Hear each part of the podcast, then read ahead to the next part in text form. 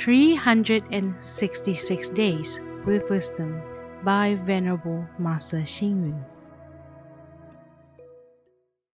September 21st. Time is life. Fighting for time is to save life. Wasting time is to squander life. Some people know how to use time. In a minute, they are able to recite a proverb, remember an English word, or use the minute to shake someone's hand, or give another a smile or greet them. This one minute of their life has imperceptibly given them an unlimited return. Some people within a minute can solve big issues encountered in a country, society, or organization.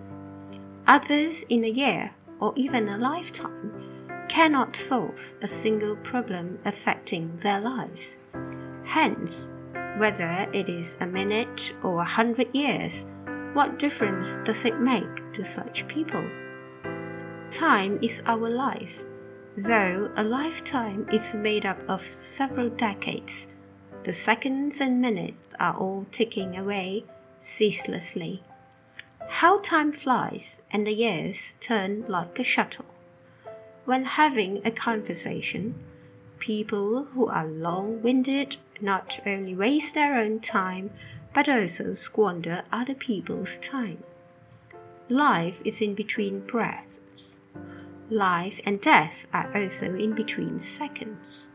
Consequently, should a minute be considered as a long time or a short time? The measure of a length of time depends on how it is used, whether gain or loss, honor or disgrace, success or failure. Everything can be determined within one minute. Really, you should never ignore the one minute measure of time. Read reflect, and act.